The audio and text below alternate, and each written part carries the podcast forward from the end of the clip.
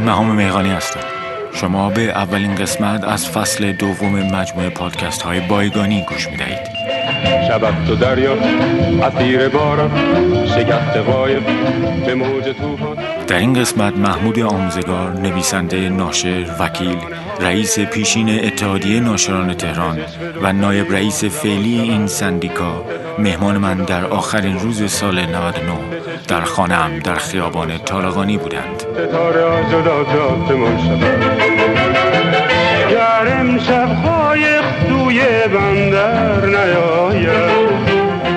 آقای آموزگار همچنین مدیر نشر کتاب عامه هستند. ایشان که یکی از فعالان دانشجویی و زندانیان سیاسی دوران پهلوی بودند کوشش های حقوقی بسیاری در زمینه صنعت نشر کشور داشتند. اینکه امروز کتاب فروشی ها معاف از پرداخت مالیات هستند نتیجه یکی از تلاش های ایشان در این حوزه است. آنچه شما میشنوید قصه پرفراز و نشیبی از یک زندگی است که بسیاری از مقاطع آن با حساس ترین روزهای تاریخ معاصر کشورمان پیوند خوردند. قصه ای که من به میانجی آن در پی تاریخی خواهم رفت که پیش از این از آن مطلع نبودم. پادکست بایگانی توسط گروه معدنی متما حمایت می شود. این شرکت بخش خصوصی در حوزه اکتشاف، استخراج و فراوری سنگ های معدنی خاص سنگ آهن و مس فعالیت دارد.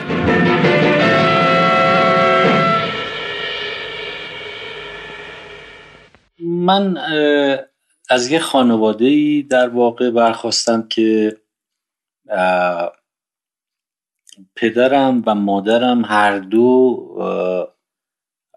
خواستگاه آذری داشتن. یعنی از مادرم تبریزی بود و پدرم زنجانی بود و اینها خب در جریان اون مهاجرت هایی که مهاجرت های دوره ای که اتفاق افتاده اینا اومدن تهران و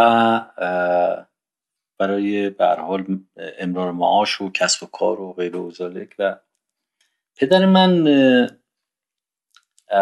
از یه خانواده روحانی بود که اینا مکتب خونه داشتن در زنجان. یعنی پدر بزرگ پدر من روحانی بود به نام میرزا ابو طالب که مکتب خونه داشت. و بعد از او هم پسرش که پدر بزرگ من میشه به اسمش محمود بود اون حرفه پدر رو ادامه داد طلبگی می‌کرد و بعد او هم در واقع مدیریت مکتب خونه رو به عهده داشت. تا رسید به زمان رضاشاه و وزارت فرهنگ و صنایع مستظرفه که پدر بزرگ من رفت استخدام شد در رسشه تو وزارت فرهنگ و صنایع مستظرفه به عنوان معلم و خب لباس روحانی رو در آورد و پلو پهلوی و لباس فرم اون روز رو به کرد و توی جریان انتخاب فامیلی و شناسنامه و غیر و فامیلی آموزگار رو برای خودش انتخاب کرد. چطور این چطور لباس روحانیت رو شما در جریان هستین که چطور راحتی این کار تغییر دادن؟ ببینید یعنی در واقع اینطوری بود دیگه. یه موقع که شما من فکر می‌کنم که حتی اگر که توی چیزم ما دقت بکنیم تو خانواده های روحانی هم اگر که دقت بکنیم بچه هایی که همون مسیر پدر رو انتخاب می‌کنن و همون پیشه و حرفه رو باز اون جنبه های اعتقادی خب خیلی به نظرم میاد که مهم هست. مثلا خب ما تو همسایگیمون یه روحانی بود که این بچه هاش اتفاقا با منم هم همکلاس بودن دوست بودیم. توی اینها یکی از این بچه ها بود که مسیر پدر رو در واقع همون, همون راه رو ادامه داد. بقیه خب زندگی خیلی معمولی می‌رفتن درس خوندن یکشون دکتر شد یکشون مهندس شد و کار مختلفی داشتن. اما توی یعنی یعنی اون جنبه اعتقادی مهم بود در انتخاب کسبت روحانیت. و آموزگار همیشون چون معلم. آره ولی ولی این در واقع حرفه معلمی و آموزگاری بود. منتها لباس این حرفه توی اون دوران لباس روحانیت بود دیگه. اینا درس حوزوی نخونده درس حوزوی هم چرا دیگه؟ بگی ترتیبی درس دروس حوزوی هم میخوندن. نه نه, نه اینکه چون این اصلا آموزش سواد از طریق در واقع روحانیت بود. یعنی اونها بودن که به اصطلاح این امکان رو داشتن که یاد بگیرن آموزش ببینن و بعد یاد بدن آموزش بدن. خب بعد تو درجات خب اول که مقدمات اصلا می‌دونید دیگه ما وقتی سطح رو شروع می‌کنیم با مقدمات شروع می‌کنن. و خب همین اصول و نحو و صرف و هر شد من تعریف می‌کرد که کتاب زیادی داشته تو اسباب کشی. همسایش گفته مگه شما مولاییم.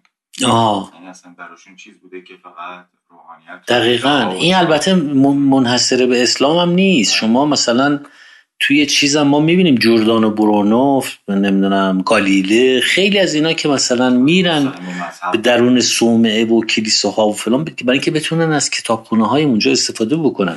چون اصلا علم در انحصار اصلا چیز بود دستگاه مذهب بود. و بیرون در واقع شما پیدا نمی‌کردی آثاری از علم و دانش و اینا.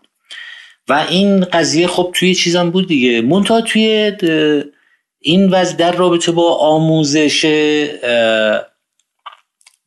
به معنی آموز... یا چیزای ابتدایی و مقدماتی یعنی سواد یاد گرفتن سواد خوندن نوشتن اینا اینا من فکر می‌کنم که خب به حال چون کسفت اینا که روحانی بود ولی شغلی رو که در پیش گرفته بودن شغل معلمی بود. یعنی همه از اونا انتظار داشتن که بیشتر انتظار داشتن که خب اینا درس بدن به بچه هاشون و خوب درس بدن.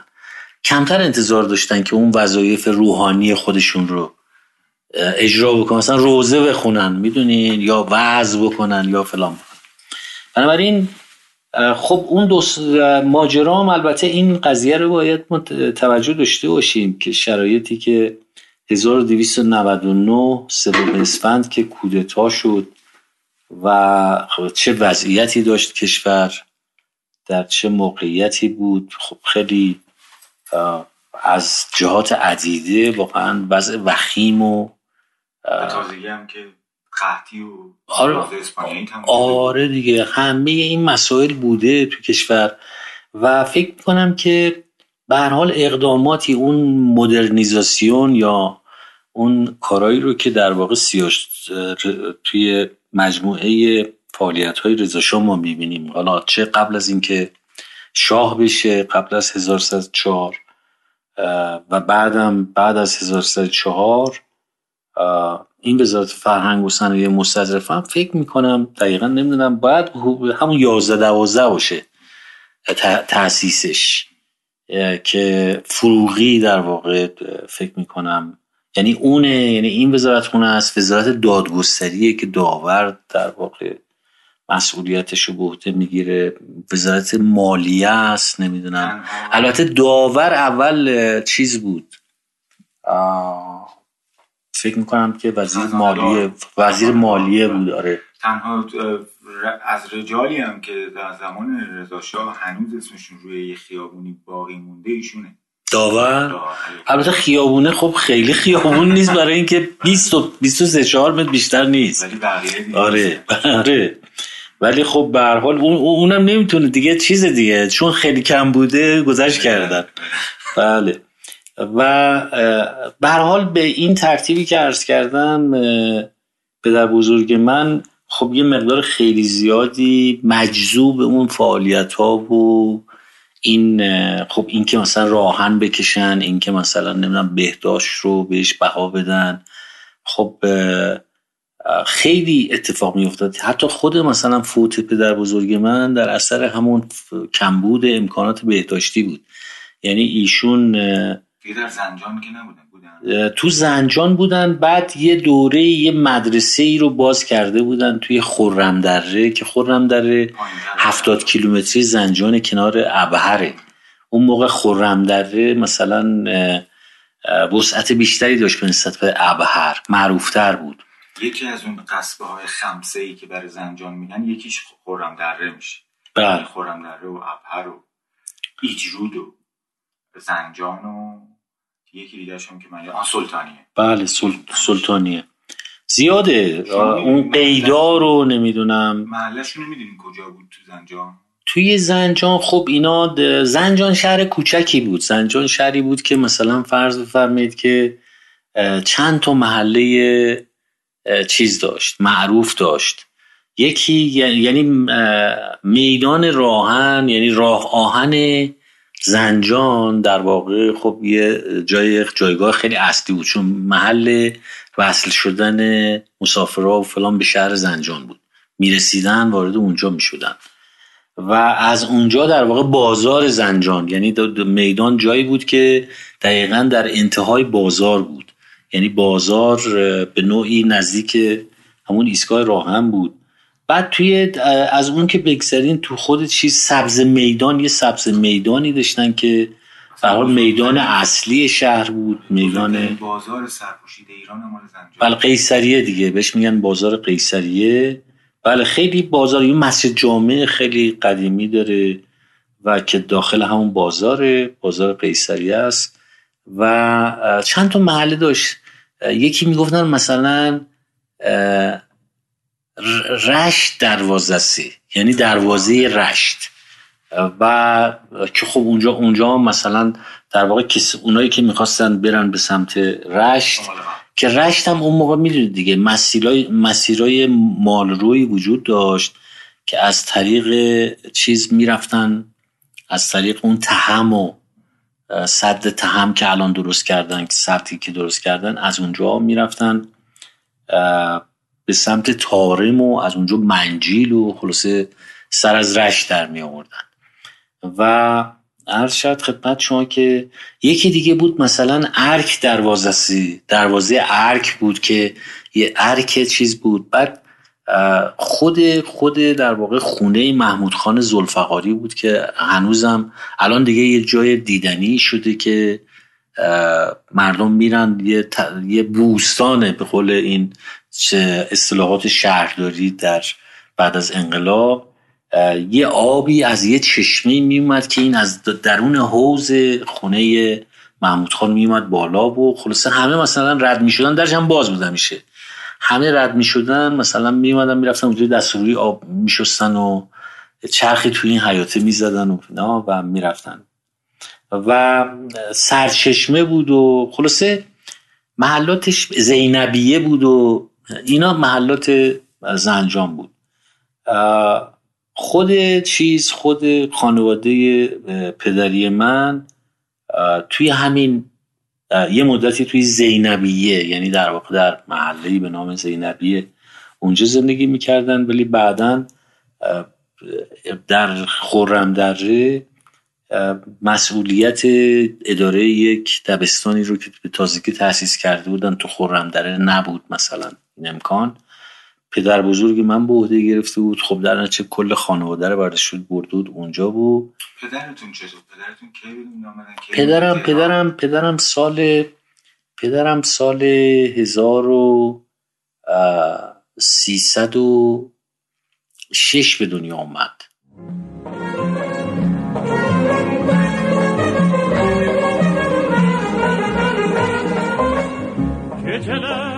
Geceler bakıp yar sen ya eylemişem leb leb leb leb leb leb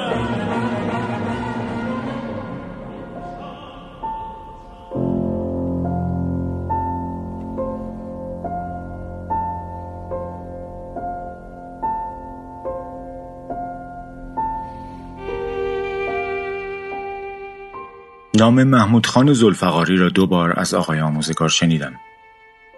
من در حدود دو ماه قبل از گفتگو با ایشان در جریان سفری کاری به خانه معروف به خانه یا امارت زلفقاری در خیابان طالقانی زنجان رفته بودم. من به همراه دو نفر از دوستانم حتی چند عکس در حاشیه دیوار پشتی خانه انداختیم. اما آن موقع نمی‌دانستیم در مجاورت چه مکانی با چه پیشینه پر التهاب تاریخی قرار داریم. این امارت در یکی از محلات قدیمی شهر زنجان موسوم به محله دالان آلتی در زل شمالی سبز میدان و مسجد جامع قرار دارد. اما برای شناختن محمود خان زلفقاری که نقش مهمی در تاریخ معاصر کشورمان خاص زمستان سال 1324 ایفا کرده و در سال 1366 درگذشته است باید چند نسل به عقب برویم و دوران کریم خان زند را مرور کنیم. اغلب ما می‌دانیم که کریم خان زند فرمانروای ایران از سال 1128 تا 1157 خورشیدی و بنیانگذار دودمان زندیه بود.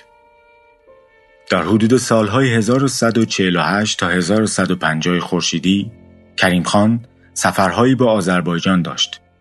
در راه بازگشت از یکی از این سفرها در شهر زنجان که نسبت به امروز شهر بسیار کوچکتری بود اقامت کوتاهی کرد و با مرد زمینداری به نام زلفقارخان افشار خمسه ای آشنا شد.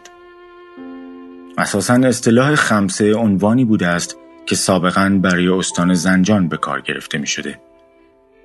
کریم خان زلفقار را مرد بالیاقتی می و او را به سمت حاکم زنجان منصوب می کند. اما همانطور که در کتاب خاندانهای حکومتگر در ایران نوشته باغر عاقلی آمده زلفقار خان به حکومت زنجان قانع نبود و دایی سلطنت داشت و با پشتوانی املاک بسیار و زمینهای کشاورزیش مستبدانه در زنجان حکرانی می‌کرد.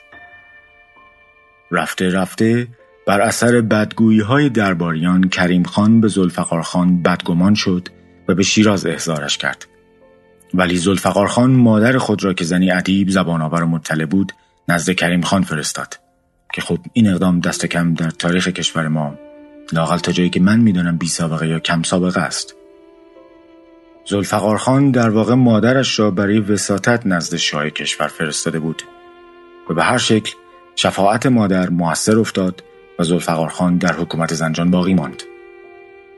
ولی تدریجا آثار حکومت مستبدانه او بر خان زند آشکار شد تا جایی که کمتر از یک سال پس از شفاعت مادر برای پسر سپاهی برای مقابله با زلفقار خان روانه زنجان شد.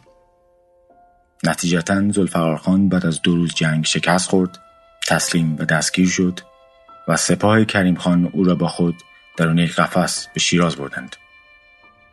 زلفقار خان در شیراز به زندان افتاد اما مدتی بعد بیان که اطلاعی از جزئیات آن داشته باشیم مورد عفو کریم خان قرار گرفت و به زنجان بازگشت اما این بار سعی کرد حواسش معطوف حکومت محدودش در زنجان باشد و گردنکشی نکند اما بعد از مرگ کریم خان بار دیگر شورش کرد و در زمان کوتاهی شهر قزوین بخشی از استان گیلان و حتی بخشی از تهران را فتح کرد اما آقا محمد خانی که پس از کریم خان انان امور کشور را به مرور به دست می گرفت از او قوی تر بود. زلفقار خان با سپاه آقا محمد خان جنگید اما در نزدیکی شهر زنجان مغلوب شد. به خلخال گریخت و در همانجا به قتل رسید. اما این زلفقار خان پسری داشت به نام محمد علی خان افشار که اطلاعات زیادی از او در دست نیست. ولی محمد علی خان که در همان زنجانی که پدرش حکومت آن را با زیاد خواهی از دست داده بود زندگی می‌کرد پسری داشت به نام حسین قلی خان افشار ملقب به اسدالملک که خلاف پدر بزرگش طبع سرکشی نداشت و اتفاقا شاعر بود. او که در دوره فتلیشا زندگی می‌کرد جزء ملتزمین عباس میرزا فرزند فتلیشا بود و از این رو در شعر چاکری تخلص می‌کرد. عبدالرزاق بیگ دنبلی که شاعر و نویسنده و همچنین مترجم ترکی آذری به فارسی و بالعکس بود از دوستان نوه ذوالفقار خان حسین قلی خان بود. او در کتاب نگارستان دارا درباره دوستش می نویسد اسمش حسین قلی خان نبیره ذوالفقار خان افشار حاکم سابق خمسه. او جوانی است با وفا و با وقار معروف به حسن گفتار و موصوف به لطف رفتار. در جوانی آرام و تجربه اندوز پیران بوده است. در نکتهدانی و حسن مقال کاملا محفل افروز نمکینش نمکین طرز و پسندیده. و سلوک سنجیدهش آین است. قابلیت و سرمایه و استعداد در هر مایه دارد. اما این حسین قلی خان که دستی در سپاه و لشکر و شمشیر زنی نداشت پسری داشت به نام زلفقارخان افشار اسد و دوله ملقب به سهم السلطنه که به جدش برده بود و فرمانده فوج سوار خمسه شده بود. برای اینکه مسیری که پیمودیم را در تراکم نامهای زیاد از یاد نبریم بار دیگر اشاره می کنم که ما در پی یافتن ریشه های دودمانی هستیم که امروز در زنجان امارتی از آن به نام زلفقاری باقی مانده ما در این مسیر به اسد دوله رسیدیم که در چند منبع او را از مردان سلحشور دوران خواندند. او در فتح هرات که در سالهای 1272 و 1273 رخ داد با سواران خود به جنگ رفت و در کنار مراد میرزا حسام السلطنه پسر عباس میرزا جنگید و چون با پیروزی بازگشت مورد لطف شاه قرار گرفت. ناصرالدین شاه به وی درجه سرتیپی و لقب اسدالدوله داد و او را به حکومت زنجان منصوب کرد. به این ترتیب سرانجام به محمود خان می رسیم که فرزند اسدالدوله بود. خانه ای که مردم زنجان متعلق به او می‌دانند در واقع به دست پدر او ساخته شده. اما محمود خان زلفقاری اهمیت ویژه خود را در تاریخ معاصر ایران در زمان تشکیل فرقه دموکرات آذربایجان می‌یابد. شاید برخی از ما که جوانترن ندانند که زنجان در محدوده سال 1324 خورشیدی از کشورمان جدا شده بود و تحت حکومتی با عنوان حکومت خودمختار آذربایجان با مرکزیت تبریز درآمده بود.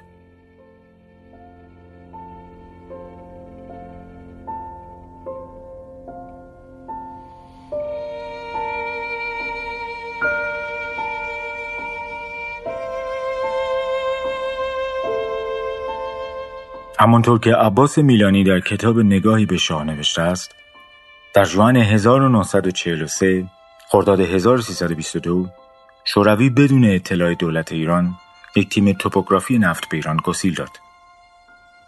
آنها در لباس مهندسین ارتش به شمال غرب ایران و همچنین گیلان و مازندران سفر کردند و تنها مأموریتشان ارزیابی چند و چون ذخایر گاز و نفت شمال ایران بود.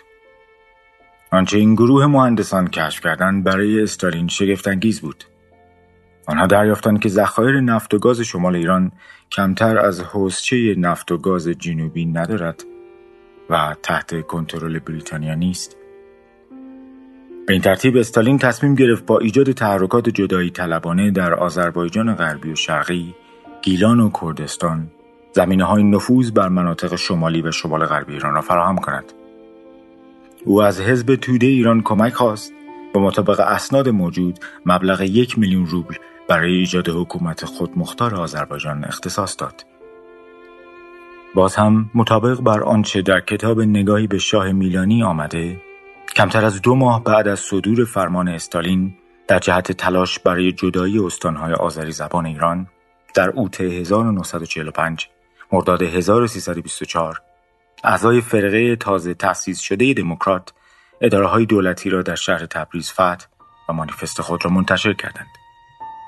همسو با این حرکت و در واقع برای تضمین موقعیت و امنیت طرفداران فرقه استالین هم اعلام کرد که شوروی نیروهای خود را از ایران خارج نخواهد کرد. شوروی پس از اعزام نیروهای بیشتر به ایران پست های مرزی و گمرکی بین ایران و شوروی را برچید و در مرز جنوبی منطقه اشغال شده شوروی پست های نظامی برپا کرد. رفته رفته نیروهای فرقه دموکرات حتی تا زنجان پیش آمدند اما اینجا بود که با مانع سختی مواجه شدند. در آن زمان محمود خان که مثل پدرش عنوان رسمی حاکم زنجان را نداشت نیمه شب با نفرات خود از زنجان بیرون آمد. اما حالا باید محمود خان را دقیق تر بشناسیم. او که در 1281 در زنجان به دنیا آمده بود پسر ارشد همان اسد و دولهی بود که درباره او به اجمال گفتیم. محمود خان در نوجوانی برای تحصیل آزم فرانسه شد و در رشته اقتصاد فارغ تحصیل شد. او سپس به ایران بازگشت و معاون پدر خود در اداره املاک وسیع خاندانشان در زنجان شد. در شبی که سربازان فرقه دموکرات به زنجان حمله کردند او که غافلگیر شده بود از خانه بیرون نیامد. در آن زمان محمد رضا پهلوی شاهی حدوداً 27 ساله بود که سالها تا فرارسیدن دوران اقتدارش فاصله داشت.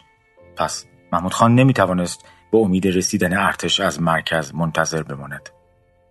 او یاران و نزدیکان خود را فراخواند و در تاریکی نیمه شب به سوی امارتی که امروز در خیابان فرمانداری زنجان قرار دارد رفت. در آنجا نیروهای فرقه دموکرات که به همراه چندین سرباز روس کشیک می‌دادند متوجه محمود خان و حدود 60 نفر از یاران وی شدند. محمود خان ناچار به روستای سهرین یا در بعضی منابع سهرین و سپس روستای خاتون کندی گریخت. وقتی به این روستا رسید دیگر آفتاب برآمده بود و همان موقع دو گروه شروع به تبادل آتش کردند. در چند روز آینده قوای دموکرات چند بار به فرماندهی ژنرال غلام یحیی دانشیان به خاتون کندی حمله کردند.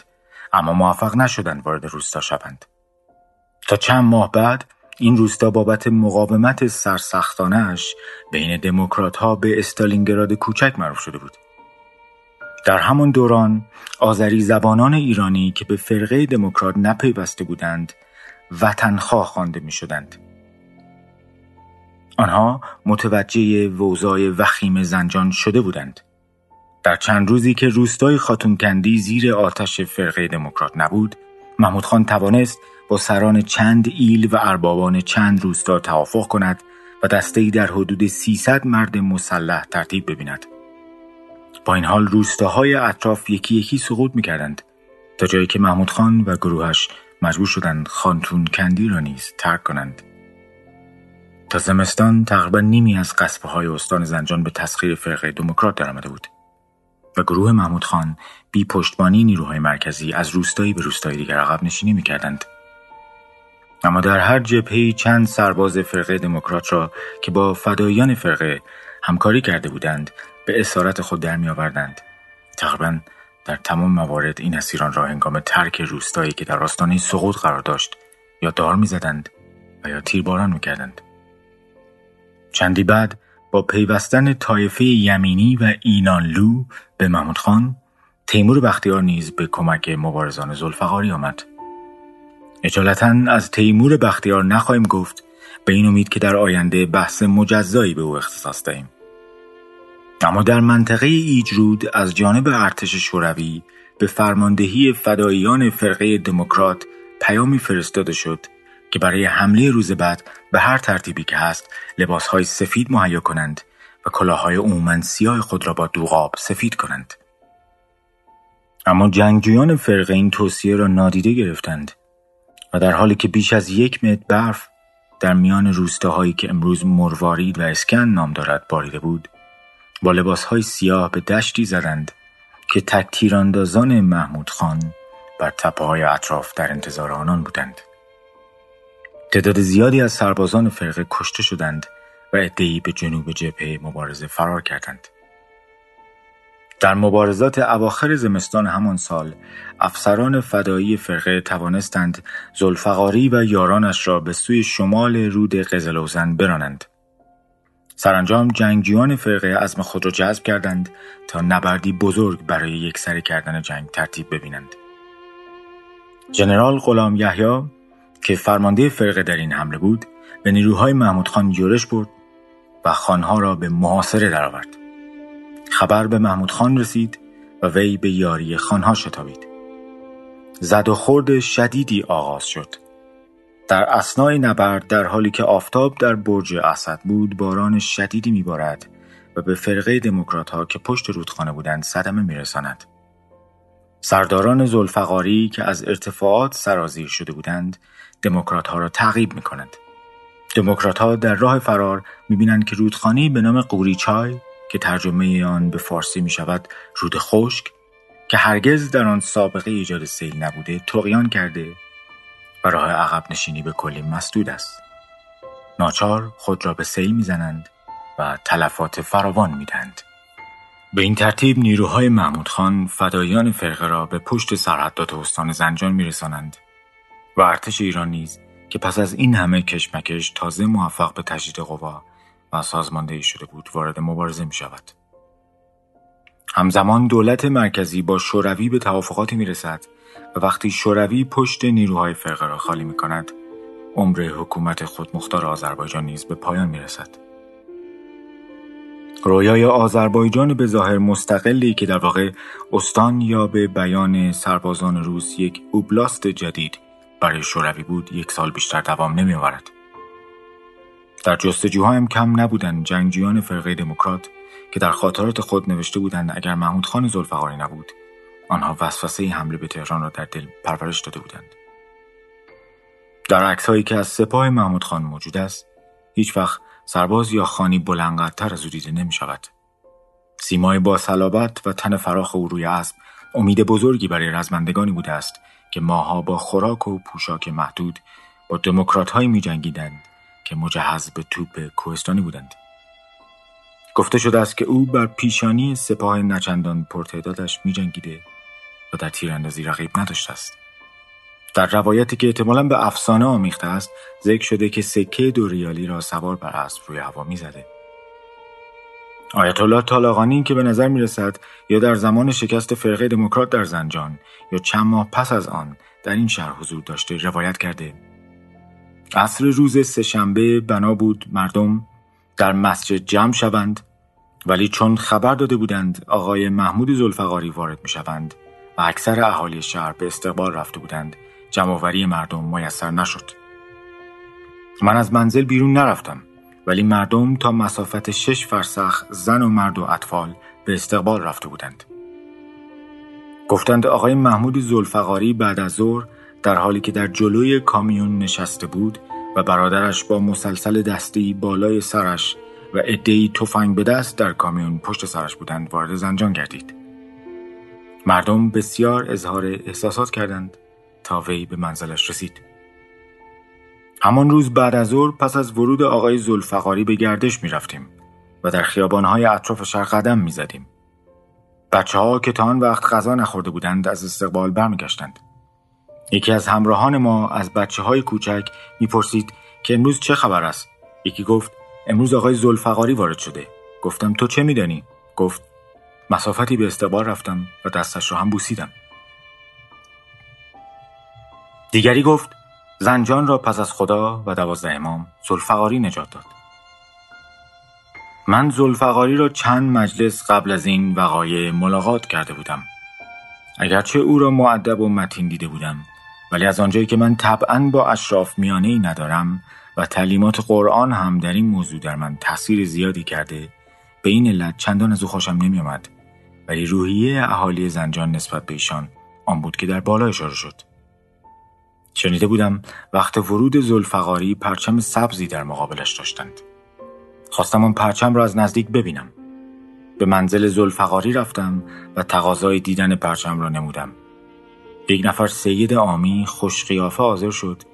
در کمرش دو سه قطار فشنگ بود و دوشش تفنگ. بیرقی را از گوشی اتاق برداشت و برافراشت. بیرق سبزی بود که بالای آن عکس زلفقار و زیر آن نوشته شده بود نصر من الله و فتح غریب دیدن این بیرق از یک طرف احساسات دین مرا تحریک کرد و به یاد جنگ های مردان خداپرست اسلام افتادم درباره رفتار مردم دوستانی محمود خان و اعمال مدبرانش میان سالخوردگان زنجان حرف بسیار است.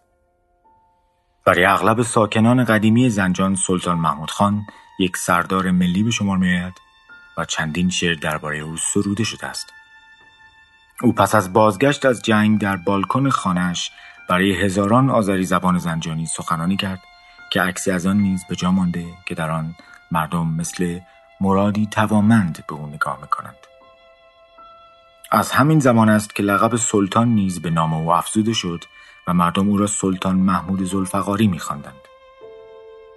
او پس از بیرون راندن مهاجمان فرقه اصلی را زمین گذاشت و به عنوان وکیل مردم زنجان وارد مجلس هجدهم، نوزدهم و سپس بیستم شد تا اینکه زمستان سال چهل و یک فرا رسید و از پس آنچه انقلاب سفید خوانده شد دستور مستقیمی آمد تا عراضی اربابان با رعایایشان تقسیم شود. طبق مدارک موجود محمود خان اولین ارباب زنجانی بود که برای تقسیم دهستانهایش پیش دستی کرد. او برای این کار یک شرط داشت و آن نگرفتن پول از روستایان از جانب دولت برای سپردن زمین به آنها بود. حتی بین جوانان اهل زنجان هم پیدا می شوند کسانی که محمود خان را می شناسند. آنها اغلب نام محمود خان را در خاطراتی از برگزاری مراسم دهه محرم شنیدند. باغ و امارت او در ایام محرم میزبان دست جات ازادار بوده است.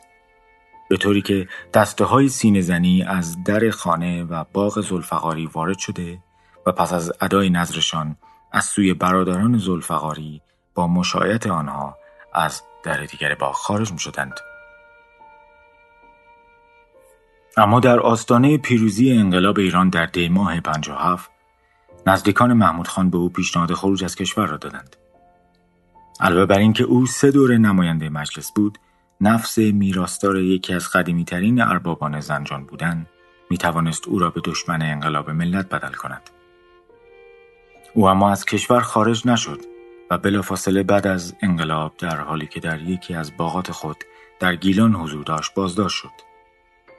اما مدتی بعد با وساطت عدهای که نفوذی در میان انقلابیون داشتند از زندان بیرون آمد اما فرمان مصادره کلی اموال او صادر شد روند مصادره آغاز شد تا از میان املاک او مهمترین ملکش که خانه عظیم در نیاوران تهران بود باقی ماند محمود خان پس از آزادی از زندان به همراه پسرانش در آن خانه اقامت داشت و به توصیه آنها با اینکه باید خانه را تخلیه می‌کرد از آن خارج نمی‌شد. روزنامه اطلاعات مورخ 23 مرداد 66 با عنوان خانه سلطان محمود خان زلفقاری در تهران تخلیه گردید نوشت خانه مصادره شده محمود زلفقاری سه سال پس از صدور حکم مصادره عصر دیروز تخلیه شد.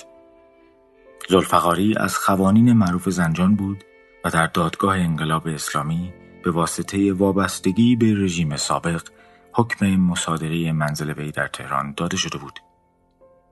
سرانجام پنجشنبه با نظارت نماینده دادسرای ویژه امور اقتصادی تخلیه شد.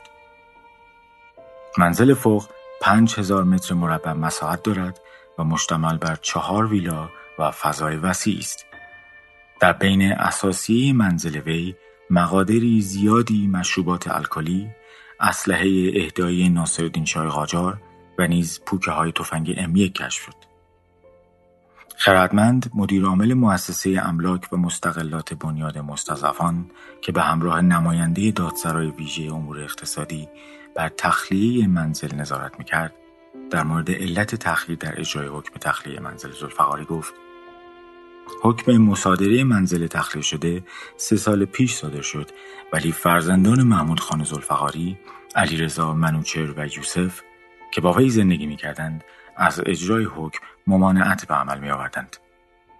خردمند افسود که برای نشان دادن عطوفت اسلامی و از آنجایی که آقای زلفقاری با سن بالا دیگر قادر به تأمین محلی برای سکونت نیست با در نظر گرفتن نظر هیئت مستثنیات احکام یک واحد آپارتمان به او داده شده تا در آنجا زندگی کند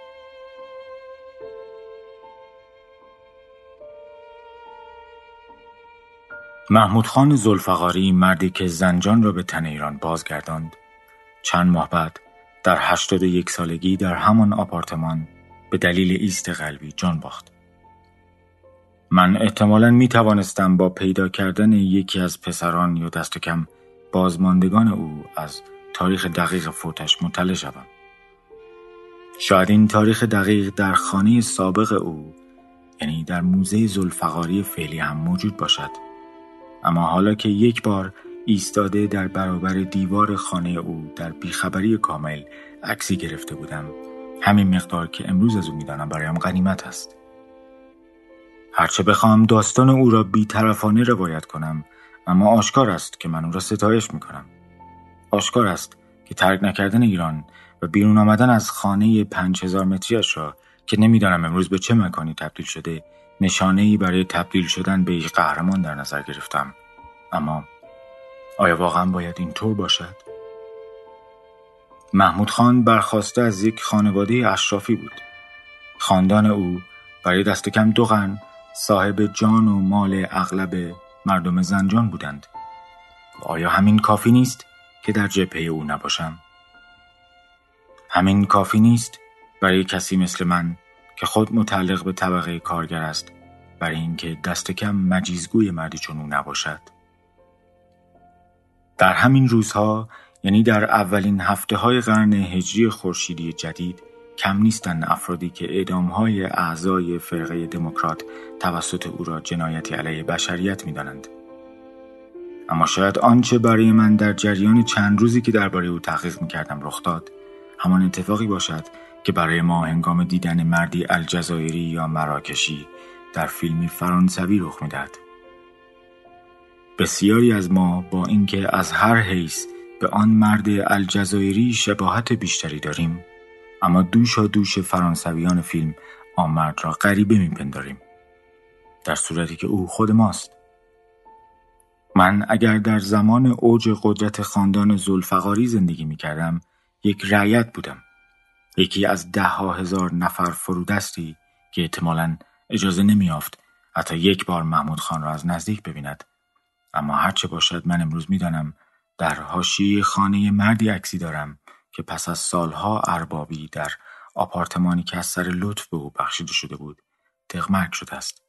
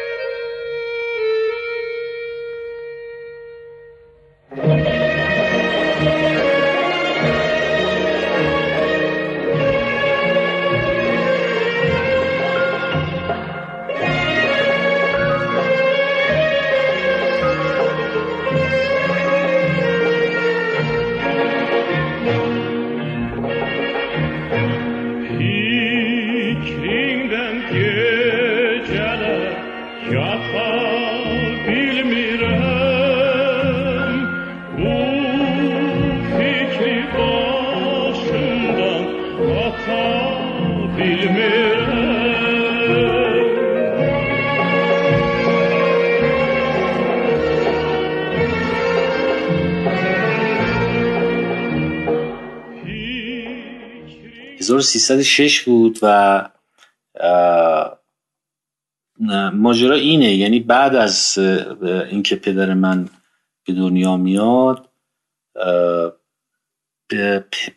عموی کوچک من که مثلا دو سه سالی سه سالی بعد از حدود 1309 این سال این این سالاست که مادر بزرگ من که حامله بود عموی من رو این پدر بزرگم تو اون سرمایه مثلا زمستون اونجا میره مثلا با پای پیاده که بره یه قابله پیدا بکنه بیاره برای زایمان و اونجا سینه پهلو می‌کنه و همین باعث میشه که فوت می‌کنه. خب مادر بزرگ من میمونه با سه تا پسر رو که مثلا بزرگه شاید مثلا ده یازده سالش بوده. و یه دختر که اون دختر هم ازدواج کرده بود 13 14 سالش بود ولی ازدواج کرده بود و صاحبی بچه شده بود. بعد شوهرش فوت کرده بود. خلاصه توی شرایط اینجوری بودن. اینا, اینا زندگی می‌کردن. پدر من تا کلاس ششم دبستان درس خوند و چیزایی که برای من تعریف می‌کرد این بود که خب به دلیل اوضاع سخت مالی که داشتن چون خب پدرشون دیگه نه پدرم پدر بزرگم نبود.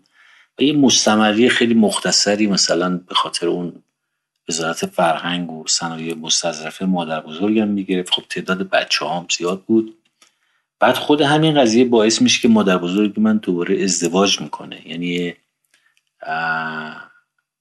اسدالله مبشری که وزیر اولین وزیر دادگستری دکتر اسدالله مبشری که اولین وزیر دادگستری بعد از انقلاب بود ایشون اون موقع مثلا دادستان چیز بود اون موقع دادستان زنجان بود خب مجردم بود و خانواده امام جمعه زنجان هم خانواده پدری من رو میشناخت و و حال ارتباطات خانوادگی اینا وجود داشت.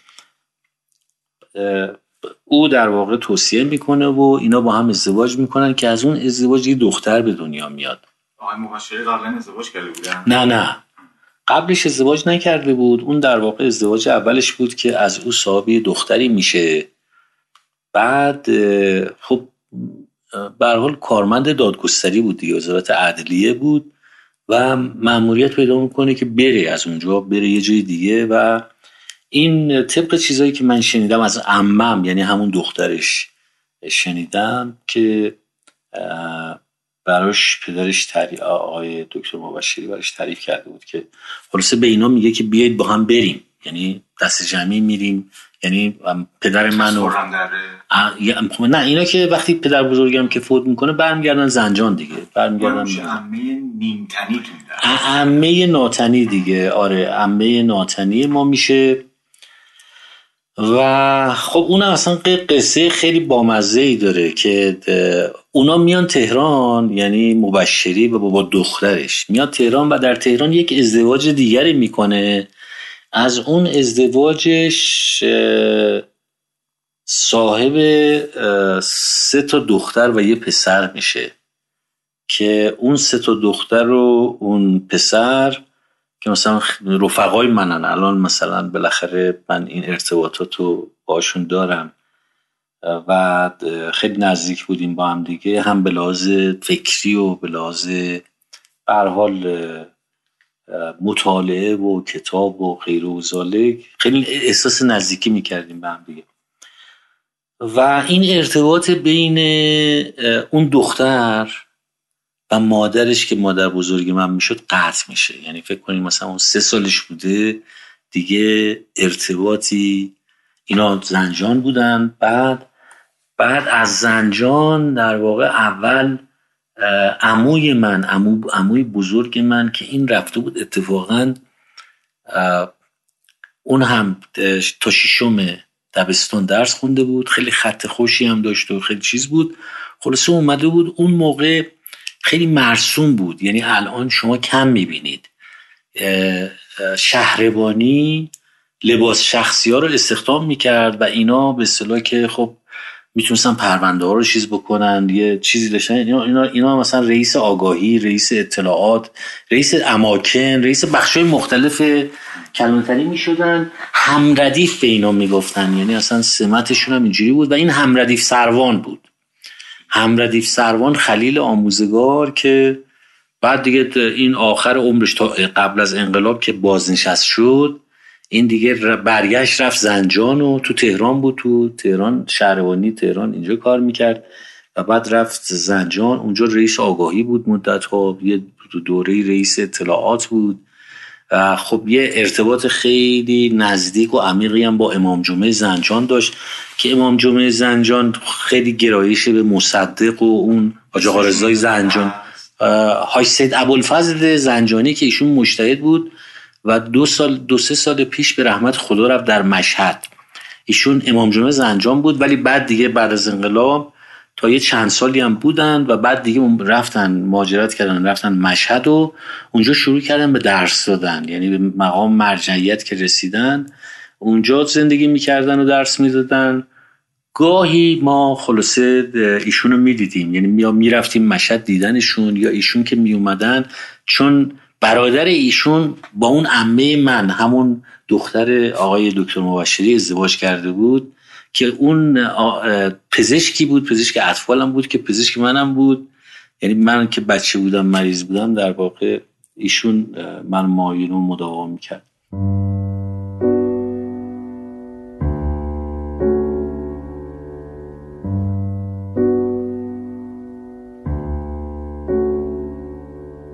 در بخش دوم گفتگو نام مجتهدی تحت عنوان حاج سید ابوالفضل زنجانی را از آقای آموزگار شنیدم. در اولین جستجوهایم متوجه آیت اللهی با این نام شدم که خلاف آنچه آقای آموزگار می‌گویند در مرداد ماه 1371 فوت کرده است. اما ظاهرا مجتهد دیگری با این نام وجود ندارد و یا دست کم من نتوانستم او را پیدا کنم. با این حال به نظر می رسد سید ابوالفضل زنجانی یکی از روحانیون مهم تاریخ معاصر کشورمان باشد. با اینکه من نتوانستم اطلاعاتی از هجرت ایشان به مشهد یعنی آنطور که آقای آموزگار گفتن پیدا کنم اما سید ابوالفضل موسوی زنجانی که من یافتم مشتهد نویسنده و سیاستمدار ملیگرا و از اعضای نهزت مقاومت و جبهه ملی بود که در 1279 شمسی در زنجان متولد شد.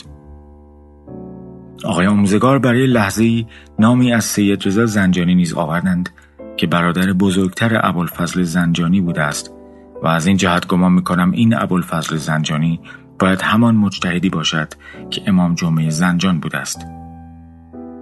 با این وجود ابوالفضل زنجانی که مورد بحث ماست اغلب عمر خود را در تهران اقامت داشته و از دوستان نزدیک آیت الله طالقانی بوده است.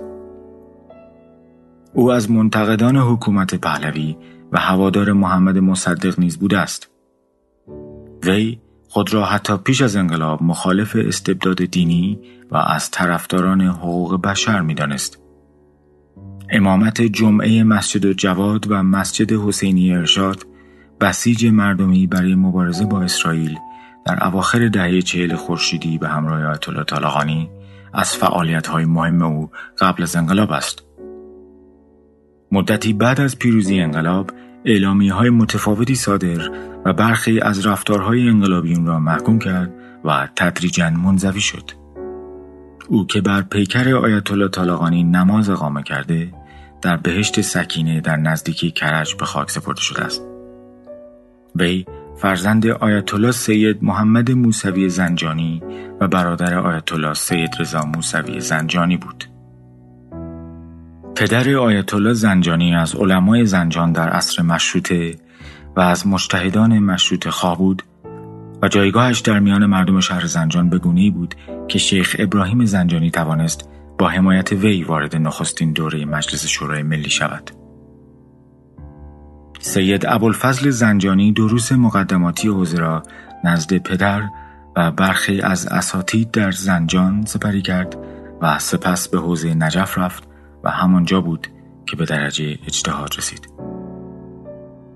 سید ابوالفضل پس از پایان تحصیلات و در اواخر دوره رضاشاه به زنجان بازگشت و در جریان اشغال آذربایجان و اعلام حکومت خودمختار فرقه دموکرات مورد حمایت شوروی علیه این فرقه فعالیت می‌کرد و تلاش می‌کرد با سخنرانی های خود جوانان آذری را به نیروهای سلطان محمود خان که از او گفتیم ملحق کند.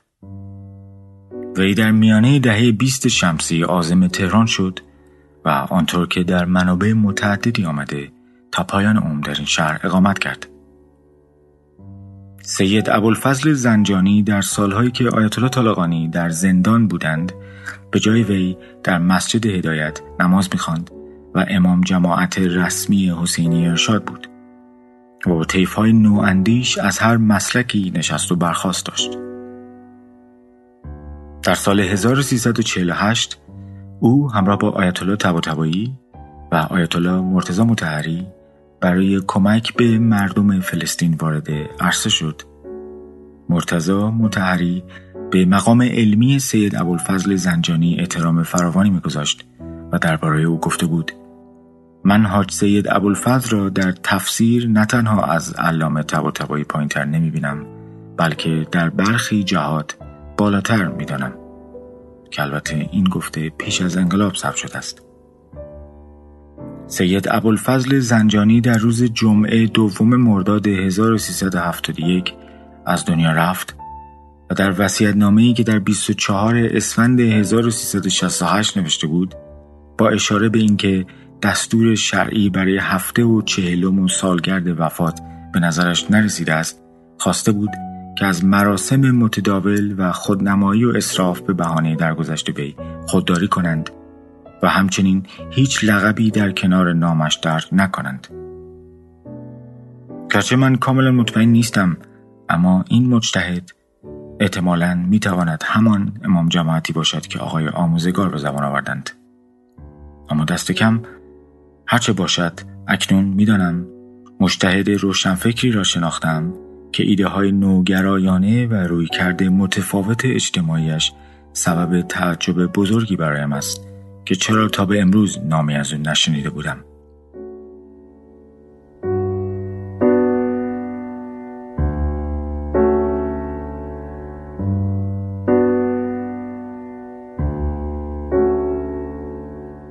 داستان این بود که اون برادر بزرگ که میاد پشبند اون پدر منم میاد تهران و چون به حال یه خانواده یعنی کسانی بودن که اینها رو مثلا توصیه کرده بودن. میره بازار تهران پدر من و یه استا، استاد ابراهیم زرگری بوده که میره شاگرد اون میشه. یعنی در واقع تو تهران این با این شغل شروع به فعالیت و امرار معاش می‌کنه.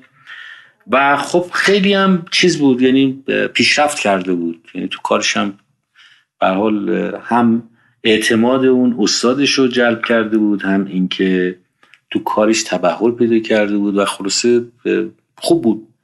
و توی همون مغازه توی بازار بود که با مادر من آشنا میشه. یعنی حالا این مادر من قبل از پدر من با یک موقعی که نه سالش بود با یک نظامی در واقع ازدواج کرده بود که از اون نظامی یه بچه داشت که در چهارده سال وقتی چهارده سالش بود اون بچه متولد شده بود برادر برادر بزرگتر من می‌شد. و اون شوهرش فوت کرده بود. وقتی فوت کرد خب این اوضاع احوال سنتی به هم ریخته بود دیگه. حالا از اون طرف مادر من هم یعنی اونا هم از یه خانواده روحانی بودن و اونا هم در, در واقع مکتب خونه داشتن در شهر تبریز. و روایت های من از داییام و اینا شنیدم که از جمله پدر بزرگ اینها معلم مزفر شاه بوده چون در تبریز ولی نشین بود. در واقع تعلیم مزفر شاه رو این پدر بزرگ مادر ما به عهده داشته. درست به همین دلیل هم موقعی که پدر مادرم نه پدر مادرم تاجر بود. پدر مادرم حاج صادق بود که تاجر بود ولی پدر او. پدرش در واقع روحانی بود و مکتب خونه داشت و درست به همین دلیل اینا اصلا اشتهارشون اینجوری بود. مال محله خیابان بودن. در نتیجه به اینا می‌گفتن مثلا حاج صادق مدرس خیابانی. یعنی مدر این چیز مدرس در واقع برمیگشت به اون سابقه در واقع درسی که اینا می‌دادن به عنوان روحانی توی اون مکتب. از, از هر دو سو خلاصه این ماجرا رو من دارم. مادر منم اینجا دیگه می‌رسه به یه موقعیت که پدر چون سنش کم بوده اون پدرش خب توی موقع خیلی زود فوت می‌کنه. خیلی زود فوت می‌کنه و اینم به حال ناگزیر میشه که بیاد تهران. اینجا تهران که میاد اونم حالا به حال از یه طریق دیگه توی این خیاط خونه های ارتش اون موقع برای به حال سربازا و اینا لباس میدوختن. یه توصیه چیزی میشه و میره اونجا و بر مشغول کار میشه که مثلا از چرخهای معمولی سری دوزی بود دیگه. یعنی در واقع صنعتی کار می‌کردن. مثلا هر کسی یه تیکه از یه لباسی رو میدوخت. به حال اونم کارش میشه این و خب از نظر اقتصادی مثلا استقلالی داشت و زندگیشو میچرخوند و و وضعیتش هم خوب بوده. یعنی اون موقع وضع درآمدش هم به ترتیب بوده که از عهده مخارجش برمیومده خب توی جریان طلا خریدن و اینا بازار که می‌رفته چون مشتری خیلی طلا دوست داشت مادر من. و طلا زیاد می‌خرید. یعنی اصلا ساله بودن یعنی فکر می‌کنم بیشتر بود نه. فکر می‌کنم که موقع ازدواج با پدر من فکر کنم که اگر که ما نه بیست و چون احتمالا 15 سالشون این حدودا بوده که شوهر اولشون فوت کردن. خب بعد یه چند سالی طول می‌کشه دیگه. یه چند سالی این تو تبریز بوده اون بچه رو نگهداری می‌کرده. بعد خب پا میشه میاد تهران و نه سنش بیشتر بوده. یعنی مثلا موقعی که اینا با هم دیگه ازدواج کردن این 1304 1326 7 سالی داشته. پدرم 25 سالش بوده.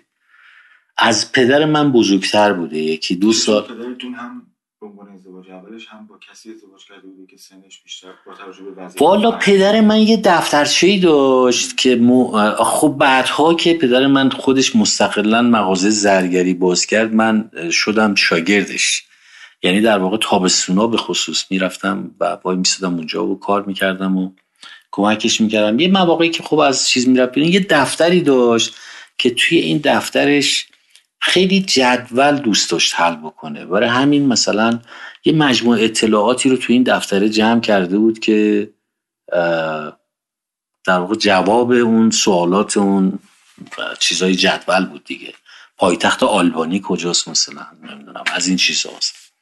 ولی در این حال یه بخشی هم داشت که خاطراتش بود. تو همون دفترچه یکی شانس اول بود. شانس اول در واقع عنوانش هم اینجوری داده بود که شانس اول متاسفانه من اون دفترچه نمی‌دونم چی شده. یکی شانس اول بود که ماجرای ازدواجش با مادر منه و اون قسمت دوم شانس دومه که ماجراش بعد از جدا شدنش از مادر من ازدواجش با همسر دومش. یعنی این دقیقا من اونجا خونده بودم که خب مثلا خیلی دوست داشته مادر منو و فکر می‌کنم که چیزی که باعث شد که خب مادر من با اینکه سواد نداشت ولی به دلیل اینکه از نظر اقتصادی امکاناتی داشت که خب با زنان دیگر تفاوت داشت. و حتی مثلا خب اینو, اینو مادرم ادعا می‌کرد پدر منم هیچ موقع رد نکرد که مغازه ای که پدرم گرفته بود یعنی از شاگردی دیگه در واقع در اومد خلاص شد و رفت تو مغازه خودش. مادرم گفت مغازه رو من گرفتم براش که بیاد مثلا کار بکنه. خب مجموع و حتی مثلا من این حدسی که می‌زنم اینه که یه خونه ای هم که می‌خرن خونه یه خونه ای می‌خرن دو طبقه در همون جنوب خیابون امیریه. یه خونه دو طبقه می‌خرن سه دونگشو مادر من می‌خره سه دونگشو عموی بزرگ من.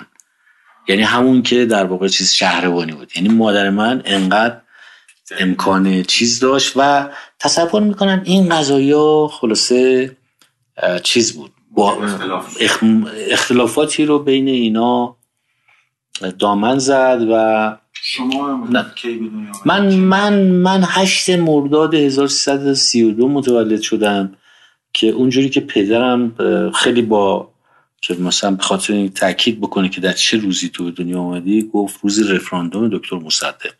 یعنی این من از بچگیم این خاطرم هست که همیشه تاکید می‌کرد که این روزو فراموش نمی‌کنی تو هیچ موقع. همیشه بیادت میمونه که این روزی بود که مصدق رفراندوم کرد. و من هشت مرداد 1332 به دنیا آمدم و زندگی پدر و مادر من تا چهار سال بعد از به دنیا آمدن من تداوم داشت ولی بعد دیگه خب اینا مشکلاتشون خیلی جدی شد. و من یه از سه سالگی مثلا یه خاطره ای دارم که با مادرم توی همین کوچه های فرعی کوچه دل بخوا مثلا من خودم تو کوچه دل بخوا به دنیا آمدم. من کوچه دل بخوا یک سمتش یعنی در واقع سمت شرق کوچه دل بخوا خیابان امیریه بود که اون موقع معروف بود به خیابان امیریه. یعنی تا شما می‌رفتین تا چهارراه پهلوی یه خیابون امیریه بود. و سمت غربش خیابون سیمتری بود. خیابون سیمتری که الان شده کارگر و این شرق و غرب کوچه دلبخوا بود. که یه مدرسه توی کوچه دلبخوا بود به نام پسرونه به نام دبستان مصباح و یه مدرسه دخترانه بعدا بعد از تولد من. یعنی زمانی که من متولد شدم اونجا ما در یک خانه پدرم دو تا اتاق اجاره کرده بود توی خونه بزرگی بود که تو شناسنامه من نوشته بود که منزل سیف پلاک پنج شماره پنج. منزل سیف. یه آقایی بود اونجا که من چیزی که باز از بچگی خودم یعنی حتما مال قبل از چهار سال سه سال و اینجوراست یادم میاد یه دختر اینا داشتن اسمش روبابه بود. یکی از تفریات این روبابه این بود که یه چیزایی مینداخت مثلا یه ملافه سفید چیزی رو کلش مینداخت و میومد پشت پنجره منو میترسوند و من جیب میکشیدم و چیز این تفریح این روابه بود با من در اون دوران. من اون خاطره ای که دارم اینه که یه شبی مادر من داشت من می‌برد و دست من گرفته بود که خب من, کوچیک بودم دیگه. تو راه که می‌رفتیم گریه می‌کرد. من گفتم چرا گریه می‌کنی؟ چی شده؟ یعنی دقیقا یادمه که این سوال من ازش کردم. و او به من گفت که چیزی نیست یه مردیه می‌خواد تو رو از من بگیره. و من همین موقع از روبرو اون قسمت کوچه چون کوچه ها وسطش یه, جو، یه جوبی بود وسط کوچه که دو تکه می‌کرد کوچه رو پیاده روهای کوچه رو. ما از این سمت داشتیم می‌رفتیم از اون سمت یکی داشت میومد یه مرد. گفتم اینه من الان میرم میزنمش. گفت نه نه می‌فهمی حالا خودت می‌فهمی. اون یکی بچهشون کجا بودن؟ اون, اون, اون بچه اون, اون بچه یعنی در واقع توی اون سنی که مادر من ازدواج کرده بود و چیز کرده بود مثلا کلاس پنجم دبستان خونده بود و دیگه ول کرده بود درسو.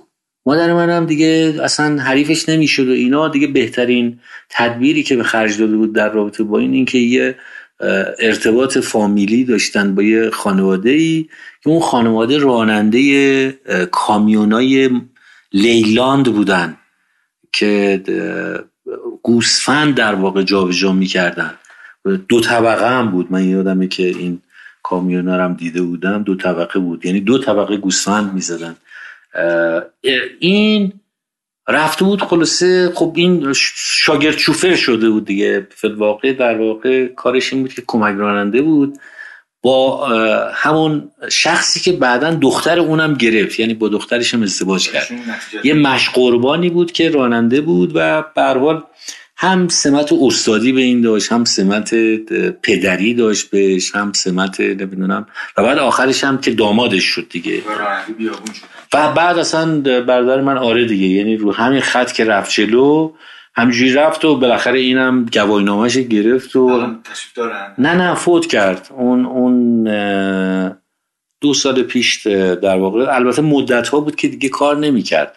ولی بعد دیگه راننده ترانزیت شده بود و دائم بیشتر دیگه می‌رفت توی این مسیر عروضی ورقه شروط از عقد از شروط عقد مثلا مهریه چقدر باید باشه فلان چه اینو من هنوز دارم. آره چی باید باشه؟ در عین حال این بود که خلاصه باید حتما جدا بشه از اون همسر اولش و به هیچ وجه دیگه نباید ارتباط داشته باشه ببینتش و نمی‌دونم فلان و از این صحبت. و جالب بود که این تا این اواخر تا این آخرام که مثلا من خاطرم است که من خیلی اوقات بیخبر میموندم.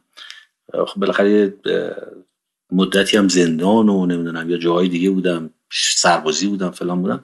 ولی مثلا اگه مادرم کاری داشت مثلا چه می‌دونم یه سیم برقش خراب می‌شد یا چیزی فلان اینا زنگ می‌زد به پدرم پدرم می‌رفت براش درست می‌کرد. یعنی یه مناسبات اینجا میرم ازش فرش می‌خرید. چون بعدا پدر من رفته بود به کار فروش فرش و فرش فروشی می‌کرد. یا خلاصه یه ارتباطاتی اینا داشتن ازدواج نکردن کی؟ نه. ما همسر پدرتون چطور زنی بودن؟ چطور بود؟ همسر پدر من خب میگم ما با ایشون زندگی می‌کردیم. و خب سال اول تو همون کوچه دل خب باز یه جایی رو اجاره کرد پدر من و سر یک سال هم یعنی من موقعی که من پنج سالم بود فرزند اول در واقع از این همسرش به دنیا اومد. پسر بود که خب الانم هست و و اتفاق اونم توی کاری کتاب و نمی‌دونم از این چیزاست و هر شاید خدمت شما که من سال 1338 یعنی زمانی که شش سالم بود رفتم همون تو کوچه دلبخوا دبستان مصباح. اونجا در واقع شروع کردم به تحصیل که تو دبستان مصباح خاطره خیلی بزرگی که من از دبستان مصباح دارم. اینی که من روبروی مغازه مغازه پدر من مغازه زرگریش تو خیابون جمال الحق بود. محل سکونت ما تو کوچه دلبخوا بود. کوچه این کوچه دلبخوا روبروی یعنی در واقع وسط اینا خیابان سیمتری بود کارگر فعلی این طرف مغازه پدرم بود این طرف خونه ما بود خونه بود که زندگی می‌کردیم و مدرسه منم اونجا بود. روبروی مغازه پدرم در خیابون جمال الحق یک خانواده زندگی می‌کردن به نام داداش زاده خانواده قدیمی اصیلی هم بودن اینا. بعد یه بچه ای داشتن یعنی چند تا بچه بودن. یه بچه ای داشتن که این بچه اسمش قاسم بود. و این قاسم خب پدرشون هم فوت کرده بود. اینا در واقع برادر بابا برادر بزرگشون که زن و بچه داشت اونا هم با اونا زندگی می‌کردن توی خون توی خونه. این منتها یه لشکر سگ داشت. یعنی بهشم می‌گفتن قاسم سگ باز یعنی اصلا لقب چون اونجا همه لقب داشتن. می‌گفتن بهش قاسم سگ اینم هم, هم کلاسی من بود. توی کلاس اول با هم دیگه توی یک نیمکتم می نشستیم منتها این صبح کرد در خونه را میافتاد این سگا شب در خونه این همه دراز میکشیدن اینجا تا این از در خونه بیاد بیرون. این از در خونه که میومد بیرون این لشکر سگ اینو تعقیب می‌کردن و کسی جرأت نداشت توی اون محلی که بسیار جو خشونت فراوان داشت نمی‌دونم. لازم مذهبی کسی بهش ایراد نمی‌گیره نه خب این بیرون بود دیگه داخل خونه نبود. یعنی داخل نمی اومدن سگا بیرون می نشستن و بعدم این وقتی راه میافتاد اینا هم دنبالش میادن بعد میمدن مدرسه اونجا هم می‌رفتن قشنگ لم می‌دادن کنار دیوار منتظر تا این دوباره بیاد بیرون. و من یه جوری خلاصه این خیلی هم چیز داشت که من به هر حال چون یه چیز خیلی مهمی از کودکیم قبل از اینکه برم مدرسه این بود که مثلا توی پنج سالگی من خوندن نوشتن. یعنی بعد از اینی که پدر و مادرم جدا شده بودن من الفا رو یاد گرفته بودم. و الفا رو در واقع همسر دوم پدرم که اونم تو پنج کلاس پنجم خونده بود اون به من اینا رو یاد داد. و بعد پدرم چون جدول حل می‌کرد من میدم مثلا ساعت ها یه چیز شطرنجی نگاه می‌کنه و یه چیزایی می‌نویسه این تو چیه و اینا. بعد حروف رو چون یاد گرفته بودم کلمات رو یاد گرفته بودم اینا رو میمونم میدم مثلا هی سنگ آ ا ب مثلا آب آب آب بعد اینجا رو پیدا می‌کردم و, و این باعث شد که مثلا توی پنج سالگی من قبل از اینی که برم مدرسه من روزنامه میخوندم. پس همسر پدرتون خانم مهربانی بودن ببین به نظرم می‌رسید که اصلا موضوع مهربانی و قاعدتا حتما ظرفیت مهربانی آدما به طور کلی خب یه ظرفیت بالای مهربانی دارن. داستان سنتی در واقع زن پدر و نامادری و اینها برای شما اتفاق به نظر چرا؟ ببینین منتها من نکته ای که وجود داره اینه که شاید یه مقداری سعی می‌کردم بفهمم. یعنی وقتی که محبت های اینو می‌دیدم. یا مثلا فرض ما رو می‌زد. یعنی من خب بالا من که چیز بود. این کفگیر مسی ما داشتیم که پلو میکشیدیم باش این انقدر مثلا ما رو منو زده بود. این دسته کفگیر هی کج شده بود هی صاف کرده بود کنگره کنگره شده بود اصلا. و ولی بعدا مثلا همون پسر پسر خودش هم می‌زد اونم می‌زد اون یکی هم می‌زد. یعنی بعد من دیدم که نه اصلا این ماجرا ماجرای خصومت صرفا با من نیست که بخوایم چیز بکنیم. این یه سوء تربیت یا سوء برداشت یا نسبت به یه مجموعی از خانواده تربیت مسائل این چنینیه ولی به توی مثلا توی همین داستان توی گیرودار این قضیه تنبیه بدنی من خب یه دفعه مثلا مادر بزرگ من که من رفته بودم خونش مادر پدرم که خب خیلی هم مقتدر بود زن مقتدری بود یعنی جرأت نداشتن این پسراش رو حرف این حرف بزنن. خیلی محترم بود و خیلی یعنی, یعنی پناه تمام زعفای خانواده بود. اونایی که ضعیفتر بودن خلاص بیشتر تکیه می‌کردن خب یه بار که من رفته بودم مثلا گفت چرا مثلا این پیرنت چرا اینجوری شده؟ من پیرنمون در آوردم که ببینه چیه مثلا بدوزه. بعد یه آثار یه کبودی دید روی پشت من. گفت این چیه؟ هی هر کاری من نگفتم. یعنی هی گفت این چیه این چیه؟ بعد حد زد دیگه شده. این پدر من اومد این پدر من کرد سکه یه پول. یعنی انقدر دعوا کرد با این که این بچه رو اینجوری چیز می‌کنی؟ این زنت این کاری کرده؟ این این اینطوریه. لیاقت ندارین شما اینو نگه دارین. اینو دیگه خودم نگرش میدارم. خلاصه این پدر ما هم اینقدر شد مادر مادرش رو دوست داشت تحریک شد دیگه. برگشت اومد خونه و به این همسرش گفتش که چمدون منو آورد و گفت لباسه اینو بذار این توی بره اصلا. چیکارش کردی اینه که مادر من الان نمی‌تونم من این این صحنه مثلا چی گفتن خاطرم هست. اون گریه کرد و گفت به خدا نمی‌دونم فلانه. من قول میدم دیگه این کارو نمی‌کنم. من دیگه خیلی اشک میدی. خلاصه هی اومد منو بوسید و هی اومد خلاصه منو بغل کرد و چیز کرد و, و من خیلی دلم می‌خواست برم. یعنی واقعا چیز عجیبی بود که خب مادر بزرگی اصلا و بالاخره هم رفتم دیگه انقدر دیگه پافشاری کردم رو موضع خودم تا من یا از یازده سالگی رفتم پیش مادر بزرگم آره. رفتم و اونجا محلش کجا اون- اونا یه مثلا یه کوچه پایین تر از ما بودن. این از این که بگذریم توی کلاس اول خلاصه ما با این قاسم یه دوستی پیدا کردیم که این دوستی ادامه پیدا کرد. یعنی اونم رفت توی دادگستری کارمند دادگستری شد و بعد الان بازنشست شد و این هیئتی که داریم توی اون محل سالی یه بار که جمع میشن توی محرم و اینا میانه این بچه ها از هر جایی که باشن و اینا خلاصه یه موقعیتیه که ما می‌تونیم اون خاطرات گذشته رو دوباره مادر بزرگتون هم بله. این ما حالا اونجا توی چیز این قاسم توی این مدرسه و این سگا و فلان یه اقتداری رو برای این چیز کرده بود که خیلی توی اون اوضاع ناامنی برای بچه های کوچیک سربراه و نمی‌دونم درس خون و اینا به خصوص. اصلا خود بچه ها اذیتشون می‌کردن که مثلا سوسوله نمی‌دونم فلانه بیساره. ولی این که با این که خلاص ما می‌رفتیم و میومدیم دیگه کسی جرات نمی‌کرد. و من همیشه اون موقع مزه این اقتدار رو چشیدم که عجب چیز خوبی ها این اصلا هیچ کی جرات نمی‌کنه. یعنی یه چیز می‌کرد فوری سگا میریختن مثلا و طرف. بعد توی کلاس اول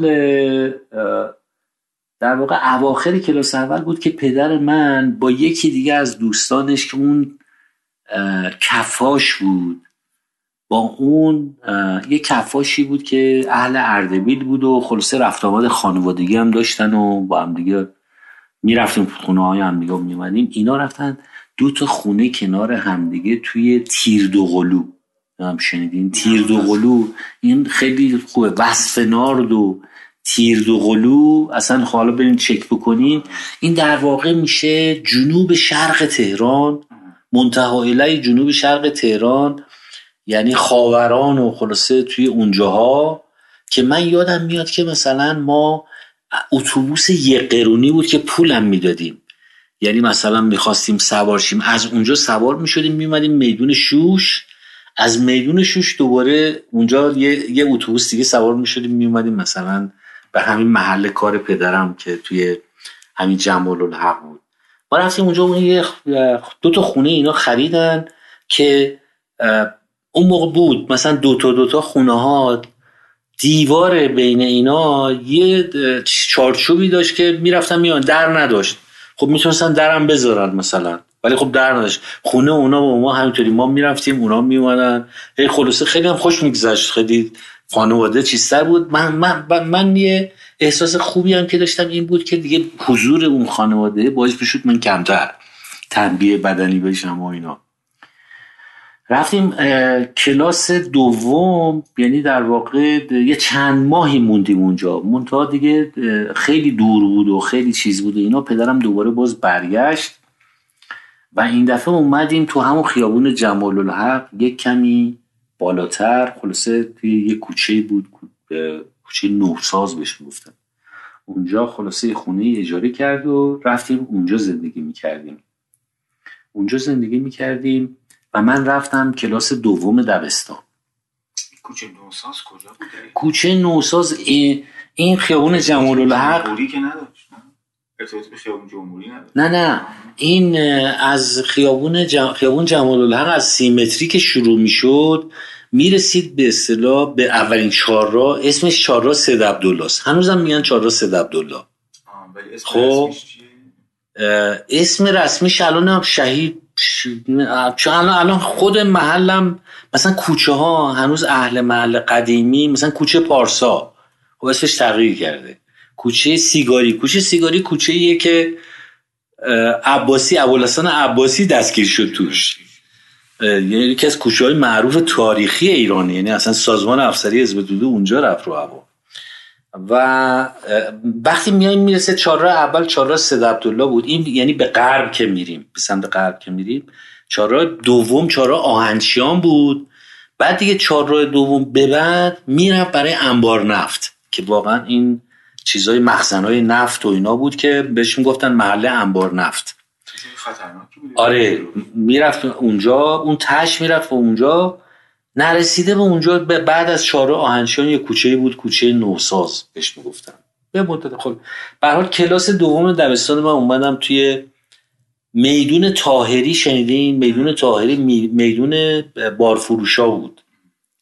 میدون بارفروشا یه میدون شفیعی بود میدون تاهری بود که این در واقع همین خی... به موازات خیابون جمال از میدون گمرک به سمت غرب یه خیابونی می اومد که این خیابون می اومد و الان امتدادش میاد می‌خوره به اون اه، راهی که به بزرگراه نواب می‌رسه. الان اینجوریه. و اینجا مرکز چیز بود؟ مرکز بارفروشا بود. یعنی تمام اتفاقا ما زیاد داشتیم توی محل اون دوروبرمون همسایه ها فلان که اینا بارفروش بودن. مال از شهرستان هم اومده بودن ولی مثلا یه حجره داشتن تو میدون و اونجا خلاصه میوه میفروختن و فلان می‌کردن. توی تا زمستون یه مقداری چون به حال میوه زمستانه ما نداشتیم خیلی چیز نبود. یه ذره اوضاعشون مثلا کساد بود. ولی بقیه اوقات خب خیلی مثلا از بهار و تابستون و اینا به ویژه خب خیلی رونق داشت و کار اینا. ما این دبستان ما دبستان آذرآبادگان دبستان نوسازی هم بود. که این درست نزدیک میدون یعنی مثلا 100 متر فاصله داشت با این میدون بارفروشا. که خب من تمام دوران دبستان بقیه رو کلاس دوم کلاس دوم توی دبستان آذربایجان یه معلمی داشتیم خانم بود زیبان بود.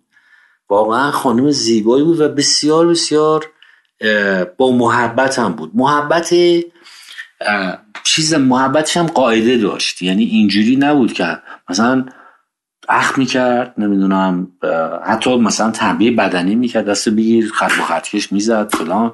این کار رو هم می‌کرد یعنی بی, بی قید و شرط نبود محبته. ولی مثلا محبت که می‌کرد دیگه دل آدم می‌رفت دیگه. و این منها رو یاد داده بود.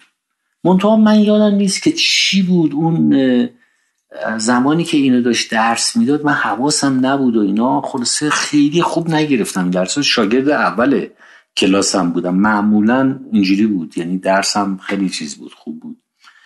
بعد این یه, جلسه خلاصه بعد از اینکه یاد اومد مثلا این چیزا رو داد. صورت مسئله ها رو. مثلا هفت منهای دو هشت منهای پنج مثلا. نمی‌دونم نه منهای چهار. هم اینا رو داد و من گفتم خب چیه؟ من نمی‌دونستم دیگه. بعد این بغل دستی من دو ساله بود. یعنی رفوزه شده بود و سال دومش بود که کلاس دوم بود. گفتم خب این این بلده دیگه حتما سال دومشه دیگه بالاخره. منم اگه سال دوم می‌شدم الان یاد یاد بگیرم خب سال بعدم بیام یاد گرفتم. من از رو دست اون کپی کردم. مثلا هشت منهای پنج سه می‌شد دیگه. ما هشت میدوشت این صورت رو نه منهای چهار نو همینطوری با هم نوشتیم. این دفترچه ها رو جمع کرد برد اونجا صحیح بکنه و اینا. بعد خب از روی تطابق اینا متوجه شد که من از دست این گرفت این من صدا کرد. رفتم گفت خجالت نمی‌کشی؟ تا من خواستم دهنم باز بکنم شد یک کشیده محکم زد تو گوش من که من واقعا مثلا این تمام این فک و سرم رفت اصلا بینسم و بغز کردم. این چشام پر اشک شد و فلان برو بشید ما رفتیم نشستیم. یعنی از عجیبه که این نمی‌دونم حالا چجوری ولی واقعیت هیچ موقع من نتونستم با تقلب کنار بیام. یعنی اصلا این همین همین ماجرا. یعنی به نظرم می‌رسید که اون کشیده همه ماجرا نبود. این بود که تو براحتی می‌تونستی اینو جواب بدی. چرا باید متوسل به این داستان ها بشی؟ یعنی همینجوری بعدا مثلا خب بر خودم من قصه میساختم. خب آدم به راحتی می‌تونه درست کار باشه. چی دلیل داره که آدم درست کار نباشه؟ یعنی این اصلا یه درس خیلی کشیده مبارکی بود. آره کشیده مبارکی بود. این به حال توی این بخش ماجرا بود و به حال توی یه اتفاقاتی پیش اومد توی زندگی در واقع پدر من و همسر دومش سر همین ناسازگاری ها و غیره و زاله با خلاصی چند روزی دیدیم که این نیست. این همسر پدر ما این نیستش. رفته خب اون موقع مثلا من دو تا خواهر داشتم. فکر کنم آره دیگه خواهرمونم خواهرمونم متولد شده بود. چه چه دو هفت نه. اون کوچیک هنوز متولد نشد. یه خواهر داشتم با دو تا برادر و من. خب بعد دیدیم این نیستش و بعد اصلا میایم غذامون اصلا معلوم چجوریه نمی‌دونم فلان. یعنی ذره به هم ریخته بود داستانو. و می اومدن به حال مثلا حالا فامیل و اینا کمک می چی شده؟ می‌گفت هیچی. حالا پاسخ درستی به ما نمی‌دادیم برن پدر ما اون بچه ها خب زیاد متوجه نبودن. من چون چیز بودم ما رو فرستاد پیش مادر بزرگم که تو برو اونجا فعلا ما رفتیم اونجا و خلاصه خیلی هم خوب بود و این مادر بزرگ من زبان فارسی خیلی به سختی حرف می‌زد. مثلا چند تا جمله بیشتر می‌فهمید. ولی وقتی می‌خواست صحبت بکنه چند تا جمله بیشتر نمی‌تونست بگه. و جملاتش هم معمولا فعلا رو اینا رو مثلا اشتباه می‌کرد. خود همین قضیه باعث شد که من برای اینکه بتونم با این سلوک داشته باشم بتونم معاشرت بکنم من زبان ترکی یاد گرفتم. یعنی تا اون موقع مثلا من اصلا زبان ترکی نمی‌دونستم. باعث شد که من خب مادر بزرگم بود. به اضافه هر شاید خدمت شما که یه پسر عمه ای هم داشتم. سه تا بچه ها چی شدن؟ اونا اونا اونا تو همون خونه بودن دیگه. اون تو خونه بودن. بعد مثلا یکی از اقوامشون اومده بود برگشتن. حالا بعد از یه مدتی برگشت. آره بعد از یه مدتی برگشت. بعد از یه مدتی اصلا ما در واقع یه خونه دو طبقه بود که این پایین عموی ما زندگی می‌کرد. من و مادر, بزرگ مادر بزرگ من طبقه بالا زندگی می‌کرد. دو تا اتاق داشتیم ما. مادر بزرگم بود و یه پسر عمه ای من داشتم که در واقع اون هم نوه مادر بزرگ من بود. اون, با هم اون پدرش فوت کرده بود. مادرش که عمه بزرگ من بود اون رفته بود با یکی دیگه ازدواج کرده بود بچه دار شده بود و این خلاصه این مادر بزرگ اونم نگه می داشت. که این پسر عمه و منم خلاصه با هم دیگه اونجا سال 47 سال نه از سال چهل و سه. چهل و سه. بعد اون مسئله 15 خورداد و اینها؟ از سال چهل سه. مسئله 15 خورداد مسئله 15 خورداد در واقع خب ما که توی چیز بودیم توی خیابون سیمتری و جمال الحق و اینا یه مقداری خوب فاصله داشتیم با بازار و اینا. اما خب فضای شهر که خیلی ملتهب بود و خیلی درک می‌کرده آره اصلا دود همین آتش سوزی و دود می‌رفت هوا و بعد ما میپرسیدیم که چی شده چی نشده از پدرم که من سوال می‌کردم می‌گفت که آره این آقای خمینی اعتراض کرده به شاه و اومدن گرفتنش. اومد... شما آیت الله خمینی میشناختین؟ ما نه. گفتیم مثلا آقای خمینی چیه؟ ولی خب روحانی ما زیاد دیده بودیم دیگه. مثلا می‌رفتیم قوم و این طرف اون طرف. ما مسجدی که می‌رفتیم نماز میخوندیم و نمی‌دونم ما رمزونا به ویژه محرما نمی‌دونم اینا می‌رفتیم میومدیم. مثلا یه پیش نمازی داشتیم. خیلی هم چیز بود. خیلی هم آدم مهربان خیلی باسواد خوش, خوش صحبت.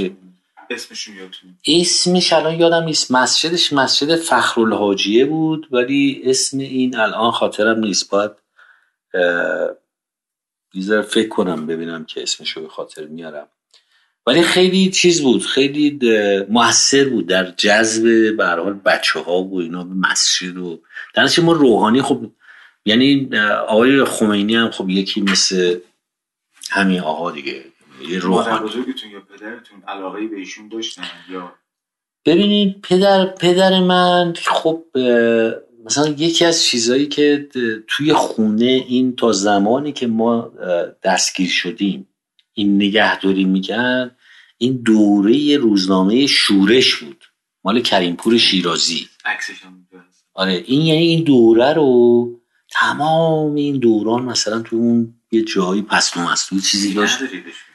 نه متاسفانه. و این نگهداری می‌کرد. تو دوران توی ماجراهای ملی شدن نفت و اینا خب خیلی گرایش به مصدق داشتی مصدق. مادر بزرگتون. نه پدرم پدرم. طبیعتا نباید با این مسئله 15 خرداد همسو می بودن نه 15 خرداد به دلیل اینکه 15 خرداد داستانش این بود که این جراحت ناشی از کودتای 28 مرداد و اینا من بعدها مثلا خب وقتی جمع می‌کردم رفتار و کردار پدرم و میدم این هنوز التیام پیدا نکرده یعنی تو چیز این این داشت این اندوه و فلان داشت. خب توی اون ماجرا بالاخره اون چیزی که نکته مهمه در واقع اعتراض آقای خمینی بود توی سال 42 به مخالفت با شاه بود. حالا اون همون موقع یه بحثایی می‌کردن. می‌گفتن مثلا نمی‌دونم خب مگه چه اشکال داره زنا رأی بدن؟ نمی‌دونم فلانه اینا مثلا با این چیز دارن خب بعدم خیلی زود دیگه شاه مثلا تو چیزای درسی ما بود دیگه انقلاب سفید و اینا که مطرح شد. مسئله که اون کاپیتالسیون و بعد مخالفت آقای خمینی با حق رأی زنان تو جامعه مطرح بود. یعنی بله. می‌دونستن. بله بله. یعنی, یعنی خب به حال یه تعدادی نه نه نه همه. همه نه همه. یعنی پدر من خب خیلی چیز بود. آدم مرجعی هم بود. یعنی توی محل و اینا مثلا یه گرفتاری پیش می اومد اختلافی پیش می اومد. خلاصه اون وسط بالاخره یه جایگاهی برای خودش داشت. ضمن اینکه بسیار مردمدار بود. مثلا ما یه بزازی داشتیم جهود بود با اون رفیق بود. مثلا می‌رفت از اون پارچه می‌خرید بعد می‌داد بقالی بغل شیعه بود. میگم بقالی خیاطی شیعه و برای, برای سال نو نه برای ما. کچلوار مثلا. نه نه اون اون محرمش که اصلا اون پدرم مثلا واسطه نبود. اون خود ما بچه ها من ده سالم بود. یعنی درست همون سال 42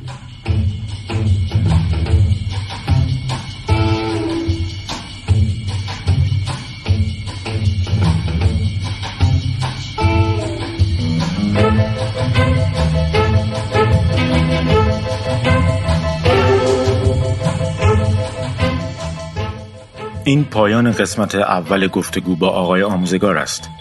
گفتگوی ما در قسمت دوم نیز ادامه می‌یابد. من در ابتدای قسمت بعدی درباره نتیجه جستجوهایم در مورد تاریخ خیابانهای امیریه، سی تیر و جمال الحق و کوچه دلبخا، تیرقلو و چند محله دیگر صحبت خواهم کرد. شب و دریا اسیر باران شکست قایب به موج توفان نپیچد امشب در آسمان ترانه های ماهی پادکست بایگانی توسط شرکت متما مجریان توسعه معادن آسیا حمایت می شود. این شرکت بخش خصوصی در حوزه اکتشاف و استخراج سنگ های معدنی خاص سنگ آهن فعالیت دارد. روحم گم شد در توفان ها دیگر نیاید. بیا که تا ابد تو را صدا کنم. به روی ما خدا خدا کنم. بیا که تا ابد تو را صدا کنم. به روی ما خدا خدا کنم.